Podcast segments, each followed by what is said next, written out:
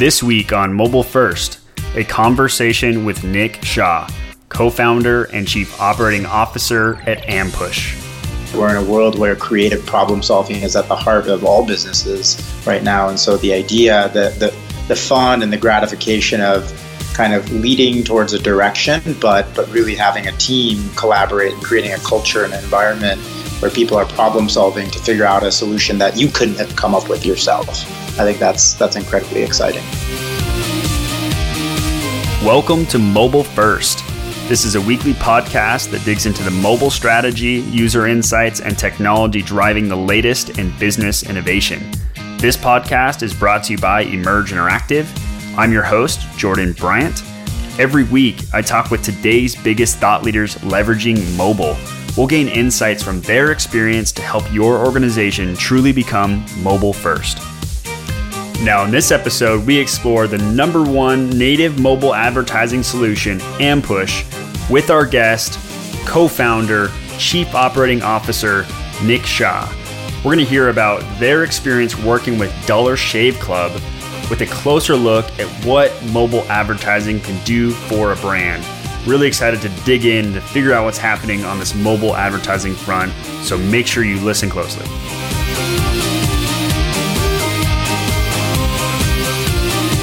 You'll find bonus tools, expanded information, and key takeaways from this episode on our website, emergemobilefirst.com. For a quick and effective way to level up your mobile strategy, again, that's emergemobilefirst.com. Hey, Nick, thank you so much for spending some time with us today. Really excited to have you here. Thanks for having me, Jordan. Looking forward to the conversation. Yeah, man, absolutely. So, Nick Shaw is the co founder and chief operating officer at Ampush, a pioneer and leader in mobile first advertising and customer experience. A Facebook marketing partner since 2011, Ampush provides direct response marketers a tech enabled service for buying media at scale that is built to maximize customer lifetime value. Prior to Ampush, Nick worked as an investment banker at Morgan Stanley in New York and Mumbai advising a range of deals from IPOs to mergers in the media and telecom industries. Nick graduated the University of Pennsylvania's Wharton School with a dual concentration in finance and operations and information management. Nick can be found playing basketball, participating in dance offs, fearing bicycles, loving all things India, cheering for the Detroit Pistons, and always being positive. So, Nick, how about you tell us a little bit more about yourself? Yeah, absolutely. Thanks for that uh, that quick bio. As it alludes to, I was born and raised outside of Detroit, Michigan, in a town called West Bloomfield. I, uh, you know, grew up, had a, a, kind of a rich childhood with uh, uh lots of warm, loving family around. Uh, my dad was a physician. My mom uh, worked in computer science and uh, have two sisters. Um, but our family, we had lots of extended family around too. So just a very warm household my interests growing up were uh, in in basketball, uh, as as you could probably uh, decipher from my uh, fandom of the Detroit Pistons. Always was an analytical kid. You know, kind of excelled at math early on, and and kind of ran with that. Uh, you know, my I, I come from a long line of physicians. My my dad and a lot of folks in our family. One of the traditional Indian career paths is to go and become a doctor uh, to make your parents proud. Um, and so early on in high school, I kind of had a, I was a bit of a rebel and, and, and sought out just kind of different interests and passions. And that ultimately led me to uh, studying business and eventually focusing on entrepreneurship. Um, today, I live in uh, live in San Francisco. I actually split time between San Francisco and New York. You know, love to travel, get out of my comfort zone, learn a lot, and uh, and have a good time with friends and family. Yeah. So you know, what I like to dig into first is that origin story, and really what led you to be successful at what you do now and it's always interesting you know when your parents do something different and you want to kind of go against the grain and it's always interesting to see how they you know that environment still played a role in the in your perspective and your approach now and so um, i'm also very similar you know i i rebelled and i'm i'm the first one to go entrepreneurship route as well so i'm curious you know what was the thing that you think uh, pushed you in that direction it's an interesting story. As I mentioned, when I was in high school and thinking about colleges to go to, um, and and you know what I wanted to major in and think about from a career perspective, I kind of decided I didn't know I wanted to do entrepreneurship at that point, but I knew I wasn't going to go into medicine. My dad was a cardiologist. I shadowed him and I thought it was fascinating what he did, but you know, my path was different. And so I actually had an uncle that worked in finance. He was a Citigroup investment banker and he traveled the world and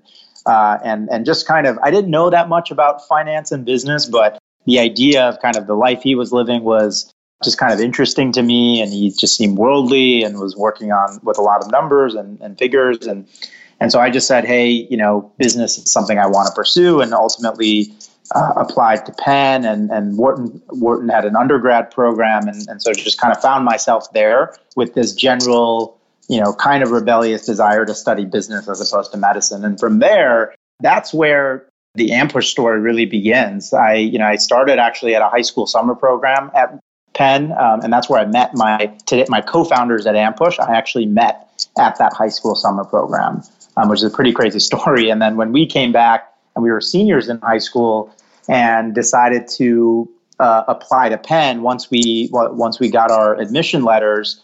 We you know we we basically said, hey, we already know each other. Why don't we live together? And so we ended up applying for a triple at, at the quad at Penn, kind of the main dorm at the University of Pennsylvania. And and once we kind of matriculated, we we we we lived together, became best friends.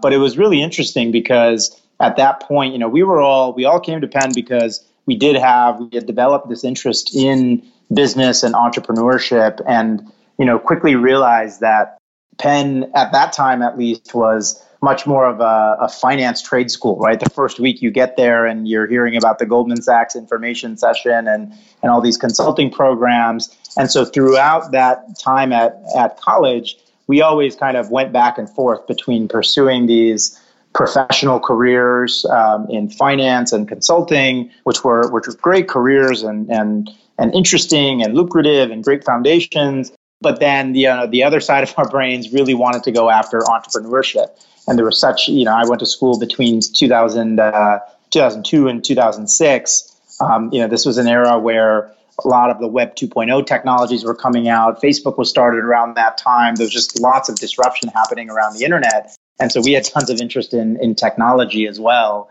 Um, and so, you know, our story kind of through that, the three of us stuck together as best friends and went back and forth between our Wall Street summer internships and starting crazy college businesses. Ultimately, post college, you know, we just didn't have that that conviction and that persistence to really go after entrepreneurship. And so, spent our first few years working um, in professional services. I was at Morgan Stanley, as you mentioned, and then the financial crisis hit, and it was kind of an interesting inflection point. Obviously, a, a, tragic time for many people, but for us, from a career perspective, it just was an inflection point to, to step back and say, hey, what do we want to do and what do we want to be when we grow up? And it was just a, an interesting time to kind of take the plunge. And we, we all quit our jobs, moved out to California, and, um, and started, started a technology business. That's an awesome story. So, all the way back from high school, you guys have stayed connected do you think having that those relationships helped you become a better entrepreneur, or were you already pretty set at you know you had that drive and this is who I was, I was going to be, and that helped you get there, or do you believe it it more amplified it, or it was what you needed? I absolutely believe that it was it's a it's a critical um, part of our success and fortitude through this uh, you know through this period of building Ampush. You know, it's funny. A lot of people, especially early on, um, when they looked at us, the three of us went to the same school, had the same major, basically started out at the same jobs.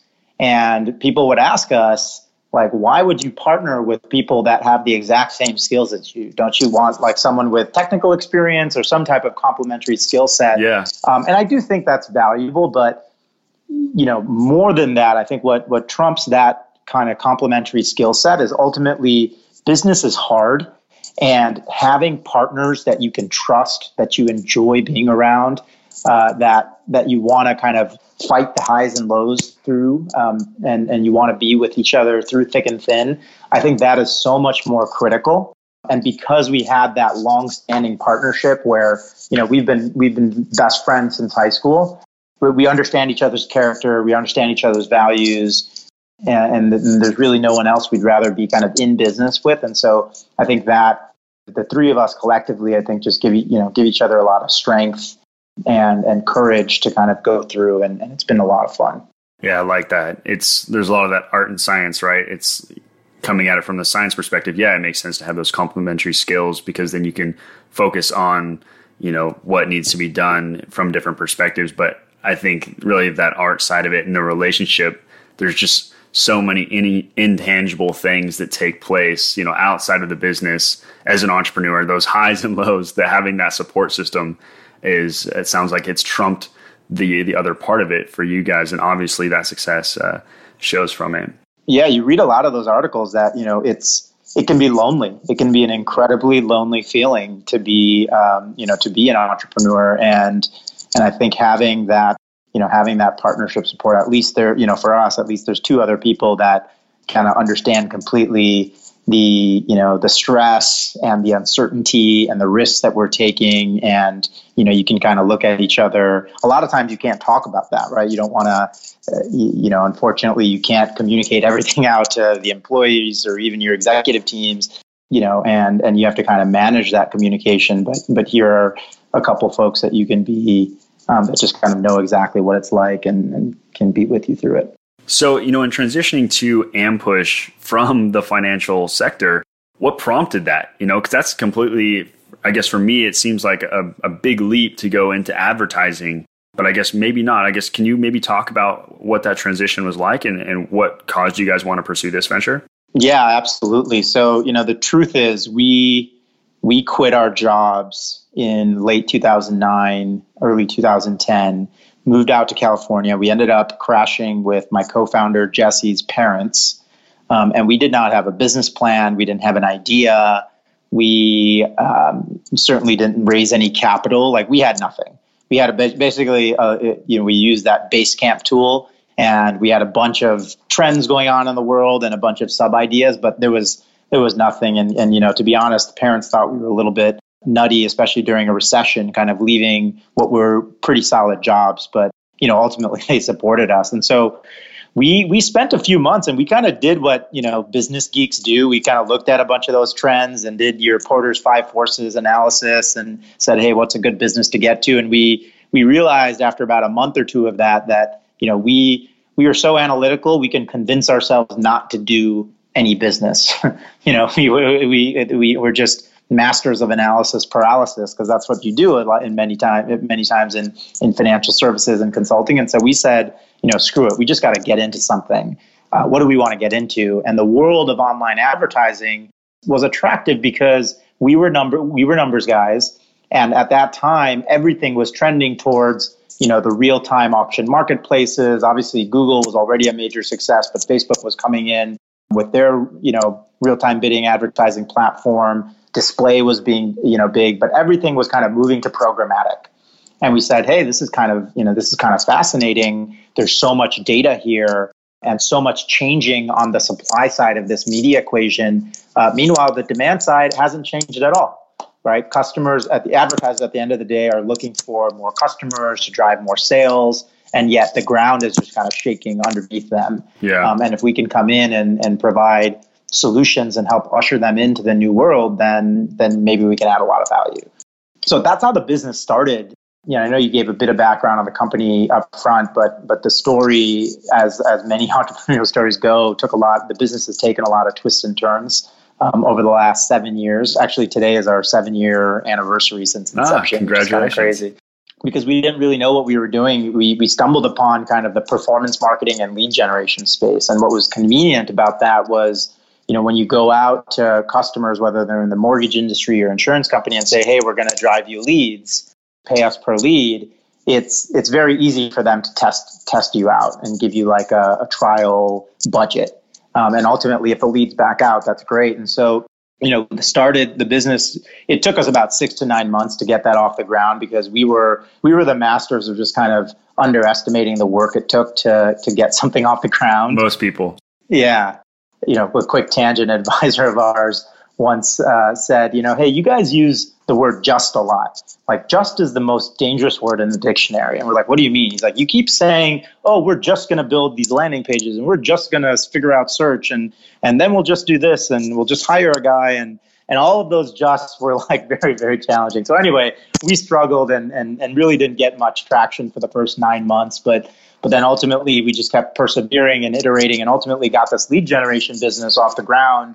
Um, and in the back half of 2010 started scaling to you know six figures and eventually seven figures monthly uh, spend and revenue, um, and we were profitable, which was kind of uh, you know exciting. And so in that first year, while we took a lot of took a lot of hits, ultimately we came out of it knowing a lot about the online advertising space. We went from just being spreadsheet finance spreadsheet monkeys to uh, actually understanding online media pretty well because we spent a year 24/7 working on it. We had built a small team and a pretty cool culture and we had a little bit of cash coming in the door. So when we turned the corner to 2011, we said, you know, hey, how do we how do we take this to the next level? How do we make this more exciting? You know, we're doing some media arbitrage, but but what's the next big thing? And we looked at our business and we were in a few verticals. We're like, hey, we could go to other verticals. But the most exciting part of our business at the time was Facebook. We were driving 30% of our leads were coming from the Facebook platform. And this was a time where, I mean, Facebook was just right hand side ads on the desktop. They're talking 2010 here, like don't even think about it. There wasn't even a mobile app for Facebook at this time. But I think we kind of discovered that, hey, this power of being able to, you know, hyper target at scale, finding these really niche audiences, but finding 30,000 people like that across the United States or globe, that had a lot of power to it. And it was something different than what search was doing. Um, and so we pivoted the business. We actually were one of Facebook's first API partners where we were building technology directly into the Facebook ad infrastructure and uh, building technology to optimize ads at scale. And we went out to the marketplace and say, hey, you guys need help with your Facebook advertising. And at that time, 2011, 2012, that was an incredibly strong value proposition. Everyone wanted to figure out Facebook. It was the hottest thing. Um, and so we were getting CMOs and VPs of marketing saying, yes, get in here ASAP. Nice. Timing was perfect. Yeah, and uh, you know, uh, 2011 to 2013 was a funny phase because like everyone was interested, but nobody really knew what was going on. We kind of call it the likes craze era uh, because we had signed up. I mean, massive customers: Walmart, Samsung, and and everyone. What we were doing was acquiring likes for them. Um, and at the time, you know, we thought, hey, you know, there was a spin in terms of like, you know, hey, acquiring likes to your page, this is going to be really valuable. That ended up not actually being the case. The the yeah. platform evolved materially since 2011, um, and so we kind of, you know, muddled around with the offering at that time. And then 2013 was really the breakthrough moment because that's when mobile came out. Facebook determined we're going to be a mobile first company, and mobile is everything. And within two years, they went from essentially 0% mobile advertising to now over 80% mobile advertising. Um, and Ampush was right at the heart of that. We, we saw mobile as the opportunity and oriented ourselves as a mobile first company and went out to performance advertisers and said, hey, we're going to help you with your mobile first customer acquisition. And we have the technology and services to do that. Um, and and kind of the rest was history. 2013 to 2015, Ampush grew from 30 people to 150 people, uh, driving 300 million dollars in ad spend from what was you know something much more minimal uh, back in those early days. And and it was just an incredibly exciting time. So that's kind of the that's the story. That's an awesome story. And maybe for you know those of us that don't know, can you uh, maybe explain in detail exactly what Ampush does and maybe that process of going through you know getting started with Facebook advertising or just you know mobile advertising in general? Yeah, absolutely. We you know so we help. Uh, you know our tagline is that we're helping disruptive companies acquire customers, achieve measurable business objectives on mobile first platforms like Facebook, Twitter, Pinterest, Instagram, Snapchat. And we do that uh, and we find these unique and innovative ways to grow the, their customer base through a combination of technology and team. Um, so we have a platform that is essentially a media buying and optimization platform that integrates directly into all the publishers that I just mentioned. But we're not a software only business. We believe heavily that for the performance advertisers we work with, a combination of technology plus team is required to actually achieve the business outcome. So, you know, our our product and offering includes both that technology and, and the services layer that's absolutely critical.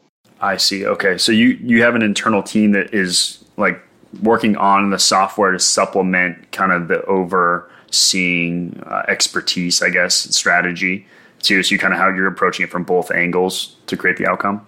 Absolutely, exactly. Yeah, so so we'll work with in-house marketing teams and collaborate, understand kind of what the business objective is, collaborate on on what that marketing ch- strategy to achieve that is, and then you know the, the software they'll be using the software directly. We'll be using the software in-house for management and optimization. Um, and and together we help them execute and actually drive the result. I know, you know, Dollar Shave Club was one of the clients and they just got acquired for like a billion dollars. So interested to learn maybe, you know, how you worked with them and maybe apply that process that you just explained in, in that specific use case. Yeah, absolutely. It's it's actually quite a funny story because back in when we onboarded them, I believe it was in around 2013, we were actually debating whether it makes sense to take them on as a customer. At that time, you know, they were maybe a 15 person company, 10, 15 person company, right. like working out of a garage in Santa Monica. They were spending, you know, a few thousand dollars a month on, on Facebook. And we were otherwise working with these big enterprises like, like the Walmarts and the Samsungs and the American Express, you know, type advertisers. Yeah. And, you know, my co-founder had the meeting with them and came back and said, "Hey, you know, I think it's interesting. We could take a shot." I'm like, "Well, what's the budget? What's the size?" We're trying to figure out the, you know, the ideal client profile. We invest a lot in partnerships, and so it has to make sense for us. And he was kind of going through all the metrics. I'm like, "Dude, this makes this makes no sense. They're too small. Like the product sounds commoditized. Like what, what's going on?" And and ultimately, you know, what we we we made the call to work with them and and so you know the way the engagement works is that again we're they have a specific customer acquisition objective, whatever it was, you know, acquiring millions of people to, to their Razor subscription um, and doing that at an effective cost. And so in that example, we understood what that, that vision, that BHAG was. And I think we all agreed that Facebook was an incredible platform to, um, you know, to help reach those prospects and create awareness around this product and ultimately convert them. Um, so both that combination of awareness and measurable conversion was was of huge value, and Facebook could could deliver it. Um, and so you know we partnered with them early on and, and kind of made the bet, and it went from being this like you know little little side project we were working on to we cracked a couple things and they raised a little bit of funding and then they started spending in six figures. And and by you know the middle of 2015 a couple years into the partnership they were one of our largest partners and and it was an incredibly exciting story and case study. And it kind of gets me to you know what what we realized throughout that is that you know our our mission our purpose in life like you know we've never considered ourselves or, or frankly gotten excited about being uh, you know just an advertising company or considered ourselves you know just marketing guys right that's never what we were uh, in our background but but we were we were business guys and we what got us up in the morning was the idea that we were going to deliver value to businesses across these verticals that would help them grow in ways they couldn't replicate anywhere else in the. Um, and and I think Dollar Shave Club more than any other probably uh, story was was exactly that. You know, they came to us as this little startup, and by the time you know they were they were acquired this year, Ampush should help them you know acquire millions of customers. I, I think even even they would say it would have been very very difficult without the the partnership and some of the technology that we were deploying um, against their business case. Yeah, I mean their story is obviously insane, and you know it's it's awesome to be part of that story, and, and you guys having a main role in driving that. What are some of the strategies that you employed in helping them achieve that? You know, from going from the couple thousand dollar a month spend to six figure, seven figure a month spend there. Uh, what, what were some of the things that you guys were doing specifically that helped them kind of grow in, in that monthly spend?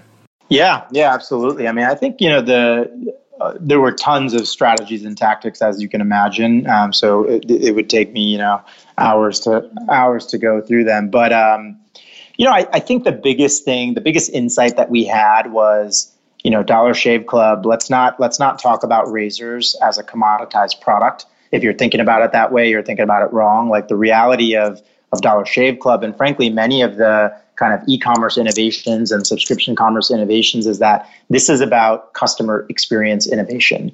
The way people are buying things or have bought things 10 years ago is completely stale and completely inefficient and this new trend is helping get things more personalized, more convenient, more cost effective, whatever it may be. And Dollar Shave Club, frankly, was all, all three of those things. And so once we had that, you know, once we had that insight that hey, this is a this is a massive customer experience innovation, you know, they were a disruptor. It's not like people were typing in Dollar Shave Club or actively needed to, you know, change the way that they were shaving. Um, it was an awareness issue. Now that we understand that this is about customer experience innovation, how can we use this massive Facebook platform and more broadly kind of mobile media to tell this story and create awareness. And and it's interesting because again, we're not we're not the Mad Men advertising guys. Like we're not we're not like the we don't think about ourselves as storytellers, but we realized that this was a huge kind of product market fit application for these types of disruptive companies and what Facebook can offer as a platform. And so as new as mobile came out, as things like carousel ads came out, right, where you know you can you, have seen those, right, where you can swipe through um, like tile by tile in your newsfeed. It, it gave it created these whether it was video or or, or carousel or slideshow ads. It created these um, unique opportunities to tell a story um, and create awareness. Uh, but then also because it's digital and because there's call to actions and you can measure it, we could actually track that down to you know to the conversion. And so I would say that the kind of unique ad types to tell a story provided a huge advantage. Um, and then when you couple that with the unique ability to actually measure whether it was directly a conversion there or through a lot of the because everything around Facebook and some of these other platforms is about unique identity, you could actually more easily measure if someone saw an ad on mobile and converted on desktop there's some pretty powerful attribution advantages there. So I'd, I'd highlight those couple as, as pretty interesting. So then do you set up and manage like that, that full end to end click funnel through Facebook to get the deep analytics or, or you are like a, um, more at the beginning of the funnel, not quite toward the website and, and the conversion like on those .com properties? Yeah, no, we have we have tracking and analytics end to end understanding the impression level data, which is you know why why our technology hooks in directly to the Facebook Ads API, um, to obviously the clickstream data, um, and then we have pixels and tracking on the actual um, our on our partners website to make sure we understand that end to end flow and even understand it cross channels and and in certain models we're actually taking on ownership of some of those landing pages where we're hosting them for them kind of kind of sub microsites to actually drive the conversions ourselves and, and add a lot of value through conversion optimization. So then with um, with the Dollar Shave Club, I mean, you identified that there's this just this narrative that uh, will get people just hooked on the product. How were you able to portray that to your demographic? What were the things you were doing through Facebook advertising that was allowing you to convert these people? Fundamentally, I think the, the, the basic power of, of Facebook is that you can target the right demographic and give them the right message. And because so many people use Facebook for so much time every day, um, you have the opportunity to, to actually reach them at scale, um, unlike any other any other media really on the planet. So, so I think I think the basics of kind of tar- tailoring the the the creative and kind of call to action to the right demographic, right? A different story if if a um, to the the the forty year old executive dude who's buying a you know buying a razor versus kind of the the fresh college grad it might be a different narrative there or, or maybe based on location it's a different narrative.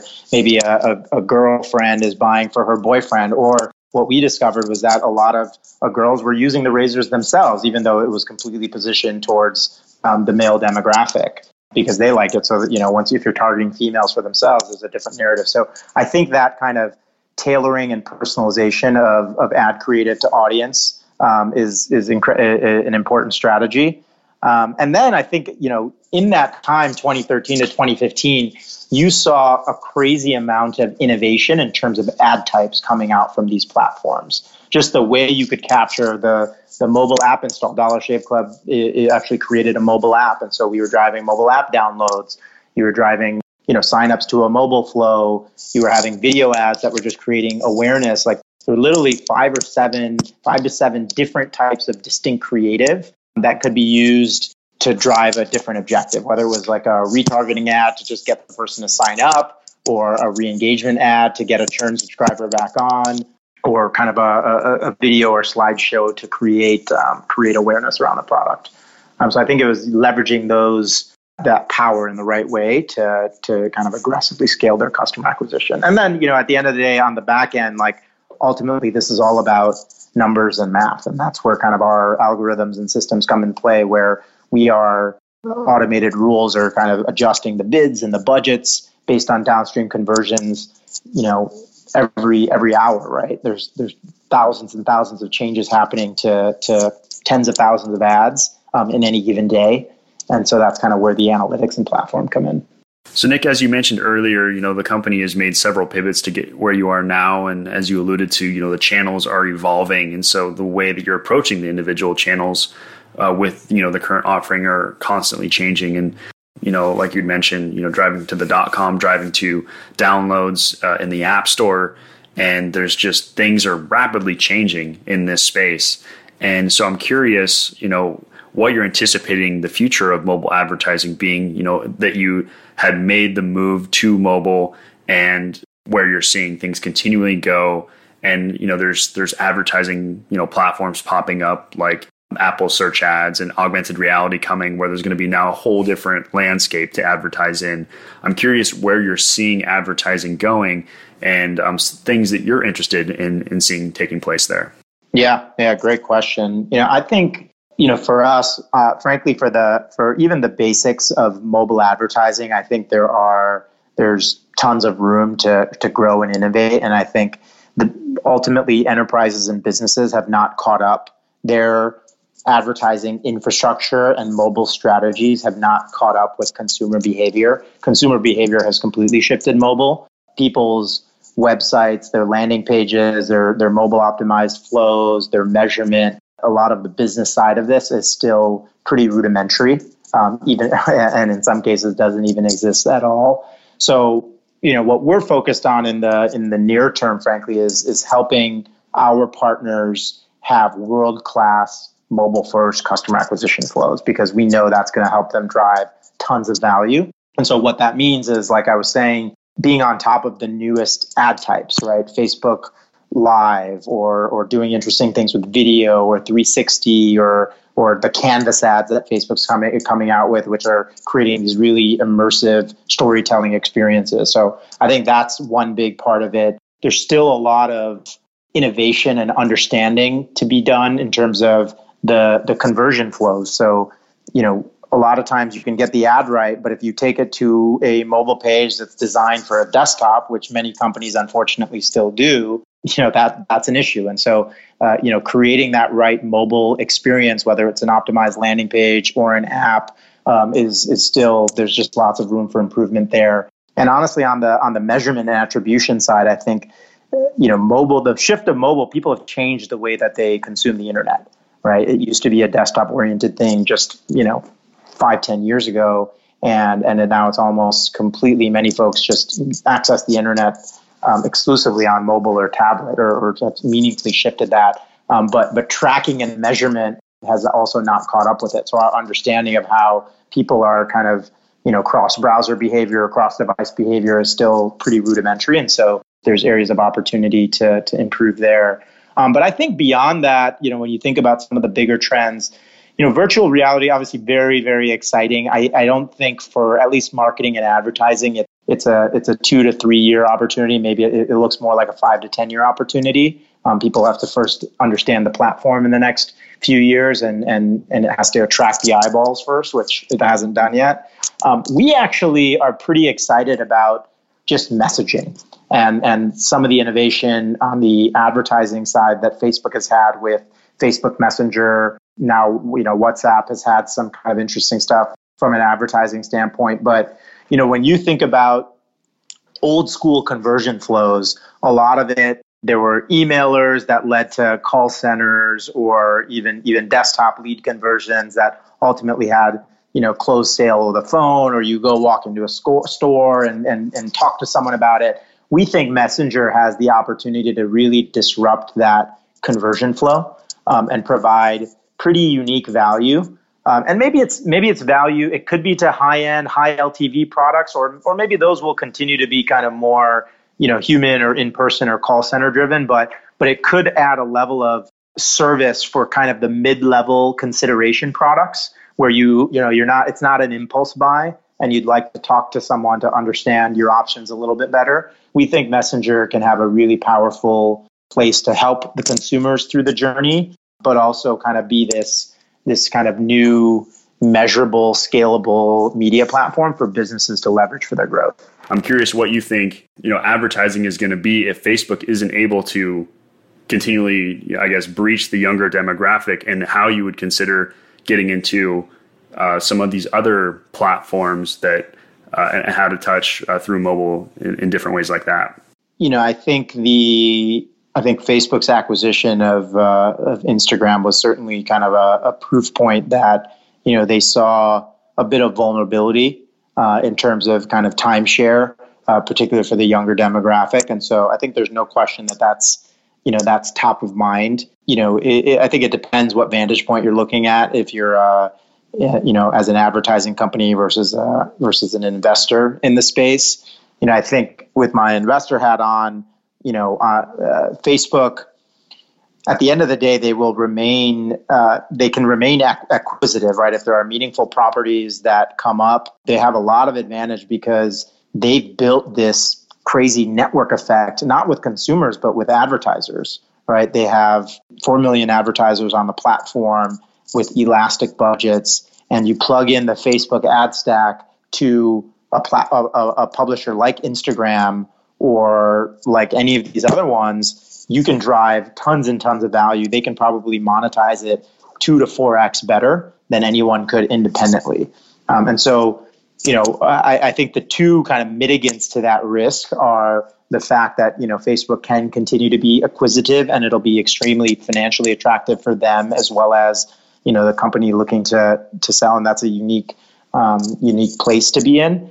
Um, and then I think the other thing, which is that you know ultimately Facebook's consumer network effect, I think, continues to remain strong. All of the usage metrics around Facebook continue to be just incredible and mind blowing uh, in terms of the time on site.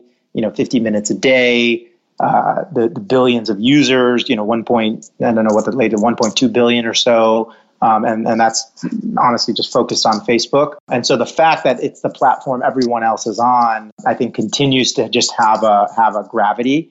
And you'll always have kind of niche sites, but, but frankly, the risk will always be the staying power of those. Actually, will those be, you know, real and will they turn into big businesses? I think there's no question Facebook is going to continue to be you know, real because it's ultimately like the system of record for identity. It's where everyone is. And I think, you know, that, that, uh, sure, you know, young people might not find it like the coolest place to post, you know, certain photos or, or share certain stories, but, but eventually they grow up and they will. So ultimately, Facebook, in my opinion, will kind of acquire those demographics with, with time. And, and then it's more about kind of cherry picking some of the niche audiences uh, to make sure they have exposure there. Um, so so I, I, I think it's a risk for them, but it's one that certainly is I don't I don't think it's nearly as hyped as or nearly as big as it was hyped out to be um, about a year or two ago. Um, and I think its staying power is strong. And frankly, as an advertising company, I'm I'm somewhat indifferent to it. I mean, I think it's more of a frankly a risk that Facebook has so much power in the ecosystem and as an independent company, you'd almost want to see you want to see Facebook, Google. You don't want it to be a Facebook and Google game, which is what it's shaping out to be. You would love Snapchat to rise and be a real third partner, and, and Twitter, depending on kind of how the potential acquisition goes that's been rumored this week. You know them to you know fall somewhere, and I'd love to see kind of market share spread a bit more because I think that that gives us a little bit more power in the ecosystem. So so we don't we're not too concerned with that either. Okay. Yeah. No. I was just I was just interested just with those rumors taking place and and um, you know how committed you guys are to Facebook because you own that now and just you know just talking more about you know future future forward you know what you were seeing there. So that was just interesting. I wanted to get your feedback there. Uh, um, so you're jumping into some rapid fire questions. Nick, how would you define innovation? When I think about innovation, um, you know, yeah, you often kind of uh, you imagine this like light bulb moment, um, and maybe I did think about it back in the day as as this kind of like you just you just come up with this idea. But I actually think a lot more practically about innovation these days. You know, I think innovation it starts with it starts with a vision, right? And many times as, as, an entrepreneur, you have to create a vision. And when you do that, when you set out to some point in the future, you have to think about that vision ignoring just having complete you know disregard for all resource constraints or any sense of reality. It's like what do you want? Just dream it up. And i think the process of innovation is then approaching that and then and then coming facing those constraints head to head and saying i'm going to beat you. I'm going to figure out a way around you to achieve that vision. So it's much more about this ruthless relentless pursuit of of a, a vision and an idea that was that was set reg- like disregarding constraints and then figuring out how to get there and i think that you know it's that that saying that the you know the constraints drive the creativity once you have that and you're forced with constraints then you then it's a problem solving exercise and to me that's really what innovation is I like that. And I think that's a good segue into this next question. Would you put more emphasis then on the idea or the execution and then how would you weigh each in one? I know you just talked about the process and journey, so I kind of have an idea of where you're going to go, but I'm curious. How would you, what percentage would you weigh? I'm certainly more of a, you know, execution minded. I think the, the idea is important. I think what's more important, frankly, than the idea is that it's the market or the problem you're solving. Um, and so, you know, markets, uh, let's, let's take the taxi industry, for example. Like it's not, you know, Uber is a great idea, but I think that it's it's the it's understanding the market, right? I, I think they had a a really strong pulse of like people need to get from place A point A to point B, right? And yeah. and that's the problem. There's it's not just a technology. It's not an app company. Like it's a transportation and logistics company, and they they they kind of had a, a vision to do it in a in a much better way. And then and frankly, a lot of people had that. There were a lot of companies doing that. But what made Uber stand out and ultimately win in that marketplace was execution. The way they hustled, their speed to market, their approach to different city teams and how they've engineered stuff and, and different decisions like that that business is you know i you know all execution um, and and i would actually say the same thing with facebook right you, know, you go back 10 12 years and or 10 years and and facebook you know, they were they were one of a handful of social networks, and they weren't the biggest one. But the execution that that Zuck and that team took in terms of being disciplined and focusing on the experience and speed. I remember the time I kind of switched over from Friendster to Facebook because the pictures actually loaded on Facebook. And and that wasn't about some crazy idea of a social network. That was like execution. That was Mark going in and being like, "Hey, like we we do not compromise on uptime and we don't com- compromise on load time." Um, and, and I think it's thousands and thousands of those execution decisions uh-huh. that end up creating these successful businesses rather than, you know, one, one idea or inspiration. So I would probably be more like 90 10 or 99 1, somewhere between there, um, ex- execution to idea. How about what's been your biggest learning lesson so far uh, on your journey in mobile advertising? That's a good. That's a good one. You know, I would say, you know, the the lesson for me more broadly with entrepreneurship has been I didn't realize when we got in, we started the business when we were 25 years old. And you don't, when you, when you start, when you're starting a business, you know, you think about the product and, and the idea of like, you know, running your own business and being your own boss, but like you don't realize as much about that. It's all about people and culture and, and how much of your time will be spent there, how much uh, of your success will be determined by the decisions you make there. Um, but you just don't appreciate that the second a company you know gets beyond 25 people certainly beyond 100 people it's no longer about your ideas or even your own execution. It's about the culture that you've built the, environment that you've created and and how that organization can effectively work together to solve problems. And so uh, that it's just something I, I, just couldn't fathom or appreciate um, as a as a younger entrepreneur. And, and now I realize that you know that's that's 99% of the battle. How about your favorite business book? Hmm, business book. There's a lot. Um, you got to pick one. I'll, I'll, tell you one I'm reading right now that I, I actually am loving. I'm about halfway through it, but um, it's a book called Shoe Dog, and it's by Phil Knight, uh, the founder of Nike. Um, and and what I like about it is that it's just I mean, it is, you know, he started the business in the 60s. You know, I, I you, I've just told you a bunch about, you know, my, my feelings on ideas versus execution uh, that was a shoe company and then eventually an apparel company. Like it wasn't really about uh, some crazy idea, right? Like he he was passionate about sports and competition and playing, and then just was ruthless about execution and uh, and it's just been kind of exciting. It's very well written. It's been exciting to kind of like see those stories and, and kind of get back to those early days. Uh, because uh, you know because I think it's always especially you know hitting a milestone like we have today seven years it's kind of good rejuvenation to say you know this is this is what it's all about. It's it's just kind of it's, it's a lot of fun it's problem solving it's hustling um, and and that's where that's why you decided to do this in the first place. So how about uh, what's your favorite digital resource? I'm a big I've always been a big Quora fan. I don't know if you, do you use Quora yeah. often?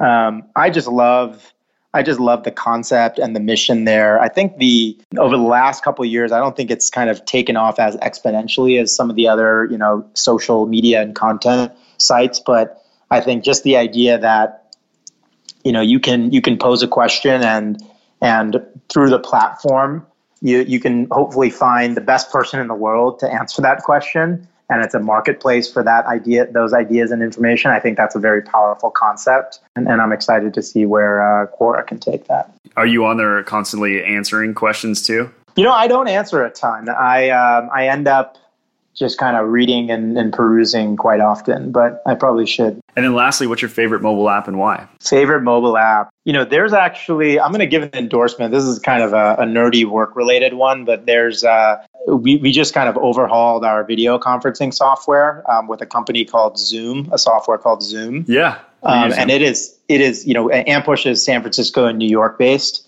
Um, and it is just mind blowing how just close and connected we feel. It's, it's a, it's a cost effective video solution um, and it you can be sitting here i'm sitting here in new york and with a click of a button i can feel like i'm in a conference room in san francisco and have a really productive meeting. And their mobile app is is just equally plug and play.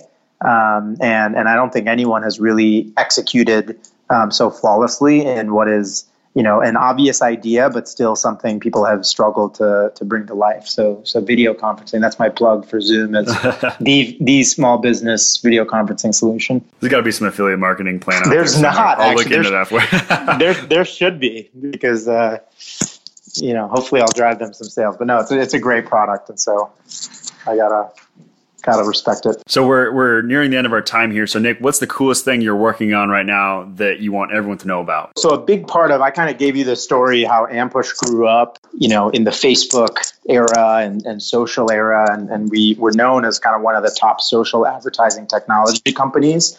Um, but but recently we've actually evolved a new uh, kind of a deeper engagement model where we take over more channels, basically social and search, as well as some other networks, and actually own and host landing pages and ultimately just drive end customers. So it's not even a you know media execution for a service fee type of model. We get paid per new customer and we just own the entire conversion flow and get to kind of share and participate in the value. And so, you know, you know that's actually been a pretty interesting and unique market uh, and product offering that we've we've brought to, to certain disruptive companies. What's really interesting, some of the some of the now that we have this added data for you know not just understanding your social conversion data, but your social and search for companies like Dollar Shave Club that we've talked about earlier that are clearly, you know, it's not an attribution question of like measuring perfectly where everything is going. It's there's actually a hypothesis that we're going to create awareness on social and then harness and convert that halo effect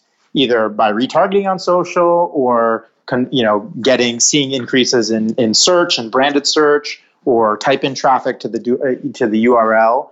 Um, and so we actually have some pretty now that we have access to that data, um, we have some pretty unique insights and strategies and products coming out um, that'll specifically help you know leverage social to drive this halo effect on on search and type in um, and have it more measurable than ever before. And I think it's going to unlock for the partners that we work with, um, unlock a tremendous amount of value. So we're pretty excited about that. Sweet, yeah, I'd love to stay connected and and keep everyone updated on that. Would that be available on on the website in the future, or is something more getting in touch direct with Ampush representatives would help onboard for something like yeah, that? Yeah, it'd be getting in touch with us directly with like our, our relationship, their their enterprise kind of deeper relationship. So that's how you'd get access.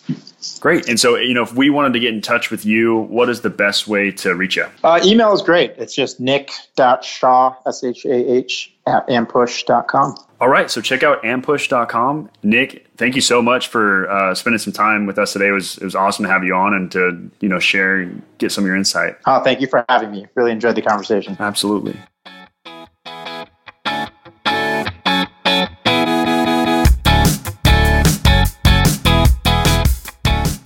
Thank you for listening. I hope you enjoyed today's episode. Join us next week for a conversation with Joanna Herrick, Director of Custom Operations at Trunk Club. We're going to dig into their experience scaling Trunk Club as a digitally native vertical brand and take a closer look at their custom operations, which has been a vital part of Trunk Club that's allowed them to maintain a personalized and custom experience with their members. So you're not going to want to miss that one. And I'm always happy to be a resource in any way that I can. So visit emergemobilefirst.com to reach out to me directly or for additional insights, resources, and bonus tools that can help catapult your organization to the next level. Until next time, think mobile first.